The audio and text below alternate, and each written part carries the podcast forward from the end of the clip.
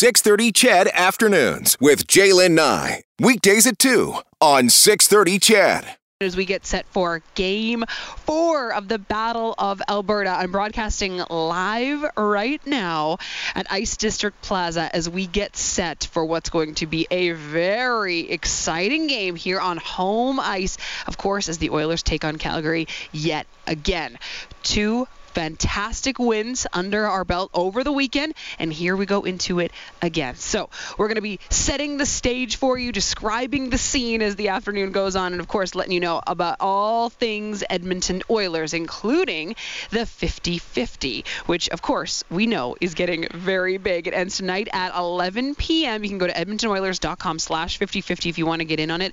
That jackpot right now sitting at $6.1 million. And we know that it's going to grow because this city gets behind a 50-50 like nothing else. So let me tell you a little bit about what that 50-50 is going towards, because of course you are probably going to win half of it, right? So, I mean, that takes care of part of it, but the other half is going to benefit a whole host of charities that really encourage kids to get involved in sports here in oil country. So there's a whole bunch of different charities that are going to be the beneficiaries of that other half of the 50-50.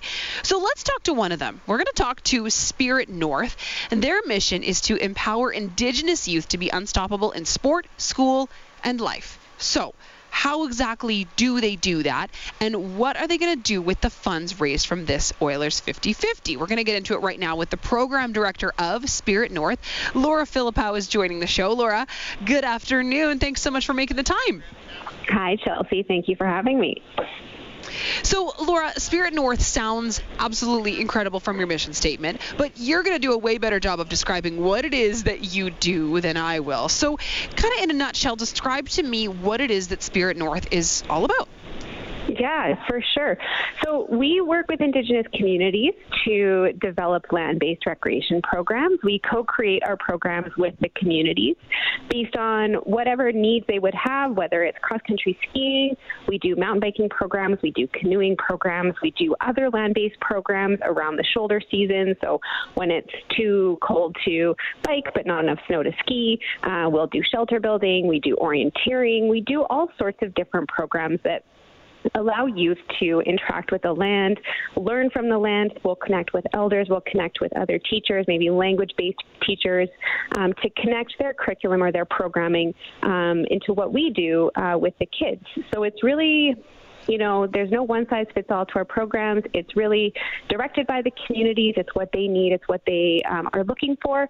And then we hire people to further the programs in the community. So teach the skills to people in the communities and sort of pass on that knowledge so they can have that confidence themselves to continue running the programs as they continue to grow with the programs. So it sounds like, you know, not only are they getting involved in lots of different activities, but they're also really connecting with their culture as well. Why, Laura, do you think that that's something that's so important to provide to youth? Yeah, great question. So again, with a lot of the Indigenous communities that we work with, it's a huge way for them to heal. It's a huge way for them to be connected to who they are, to their culture, to their roots. And sport and recreation is a great vehicle to get kids to learn to love that, to love to be outside. You know, we do see a lot of kids that love to play video games and they love to, you know, sit and sort of watch TV, which, you know, that's also a great way to spend some time, but there's got to be a good balance, and sport and recreation is just a really great way to get kids to be outdoors and loving it and having fun and laughing and playing and building their own confidence. What do you find you hear from kids that have sort of gone through some of the programs from beginning to end? I mean, what tools does this really give them on the other side of being a part of it? Oh, that's such a good question. So many things. So we do ask the kids directly. We do photo voice projects with the kids where we get them to take pictures of what they do and then tell us, what are they learning? Why are they out here? What are they enjoying about being out here? And one of the biggest things that we hear time and time again is joy. We get this word directly from the kids that they're having so much fun. They're enjoying being outside. They're connecting with their friends. They're having fun. They're laughing. sometimes they'll say, I hated going up that hill, but I had so much fun going down the hill. I hated when I fell over, but then I stood up and it was great after that. And I learned how to stand up and I learned how to keep going. So we hear a lot about the enjoyment they have, and we hear a lot about the skills, just the basic sort of, you know, self-determination skills that they learn from being able to fall down and that's okay, and pick themselves back up and keep on going. Where are you located? Who are you serving? What kind of communities? Are you just in Alberta, or have you expanded sort of beyond that, Laura? Yeah, so we are not just in Alberta. Alberta is our biggest number of communities, but we also work in British Columbia. We work in Saskatchewan, Manitoba, and this last winter we started programs in the Northwest Territories as well. And so what is it that that kind of funds this program? Are you purely a charitable program? Are you involved with schools as well? How does this all sort of work? Yeah, that's a good question. So we are a charity. We are a national charity. And so we get funding from all sorts of different groups, provincial government, federal government, corporate sponsors, private donations. And then, of course, right now, the Oilers 50-50 is one that we are very excited to continue watching that pot grow. So we can continue funding our programs with that funding that will be coming that way. Well, I have no doubt that we're going to see that pot grow. As I mentioned, there is nothing that we love more than a 50-50 here in Edmonton. Mm-hmm. So it goes to support some really incredible causes. Spirit North serves over 6,300 Indigenous youth, which is absolutely incredible. And Laura, I'm sure you could speak to this a little bit more too, but I mean, I think having children that can kind of come together and celebrate their culture and relate to one another, I mean, that's so important for them to just have that sort of relationship amongst each other, right?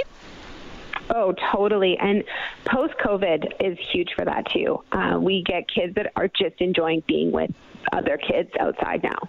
It's safe, it's fun, it's something we were able to do through COVID and something that they're able to do even more so now post-COVID. So being able to get together, celebrate what they're learning, celebrate their culture, celebrate, you know, what gives them joy is something that we do see a lot of.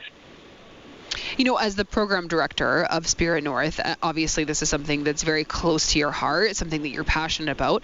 I'm curious if there's, you know, maybe one story or a moment that you can draw on in terms of your personal experience that really stands out to you. Oh, I did a ski event. So pre-COVID, we do these big multi-community festival days. So at the end of a ski season, we get communities within a common area together to sort of celebrate together. There'll be dancing, there'll be singing, there'll be food. And then there's just fun skiing, and we do little woppets or little races. And one year, I was the sweep of a loppet. So I was, you know, bringing up the rear of the slowest kids. And there was this one kid at a race that we did in Prince Albert in Saskatchewan. And he really was one of the slower skiers I've ever had the privilege of skiing with. And I say privilege because even though it took him about 45 minutes to ski 1 kilometer, he smiled the entire time. Up the hills, he was struggling, and he would turn around and he would look at me at the top of the hill and go, I just did that. I got to the top of that hill. And it was the most heartwarming thing. You know, you're maybe having a rough day. You're maybe feeling like you're going really slow, but it's perspective is everything. And this kid taught me that more than any other example I've ever had the privilege to be part of. I can feel that moment that you're describing. I mean, there's nothing like the joy of a kid to totally put things into perspective as you're describing, Laura. I mean, nothing really matters when you have a moment like that. For sure. Thank you for sharing that. I'm curious, before I let you go, Laura, is there something that the 50-50 pot is going directly towards in terms of money raised, or is it just to help the entire program as a whole?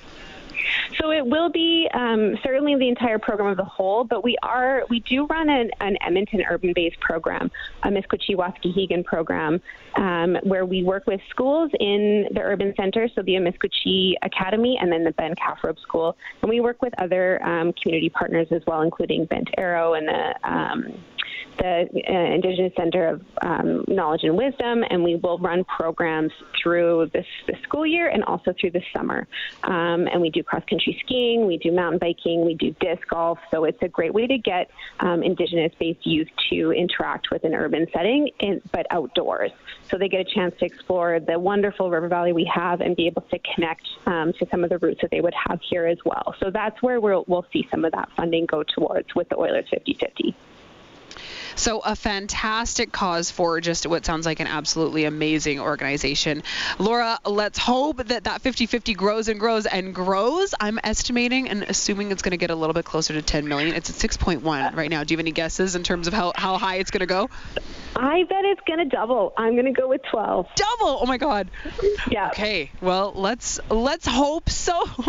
My fingers are crossed for that, because you have an amazing organization that I know could use some of that funding. So, Laura, thank you so much for being on with me this afternoon and for describing what it is that Spirit North is all about, and keep on doing your incredible work. Thank you so much. Have a great afternoon. Yeah, you too. Take care. That's Laura Filipow. She's the program director of Spirit North, letting us know a little bit about what Spirit North is all about, which sounds like it's absolutely an incredible organization, and one of the beneficiaries of this week's 50/50. This one has been going on for a few days. It's a progressive jackpot. EdmontonOilers.com/50/50 if you want to get a ticket. Right now the jackpot is at $6.2 million, and it's just going to keep growing until 11 p.m. tonight. All right, going to take a short break.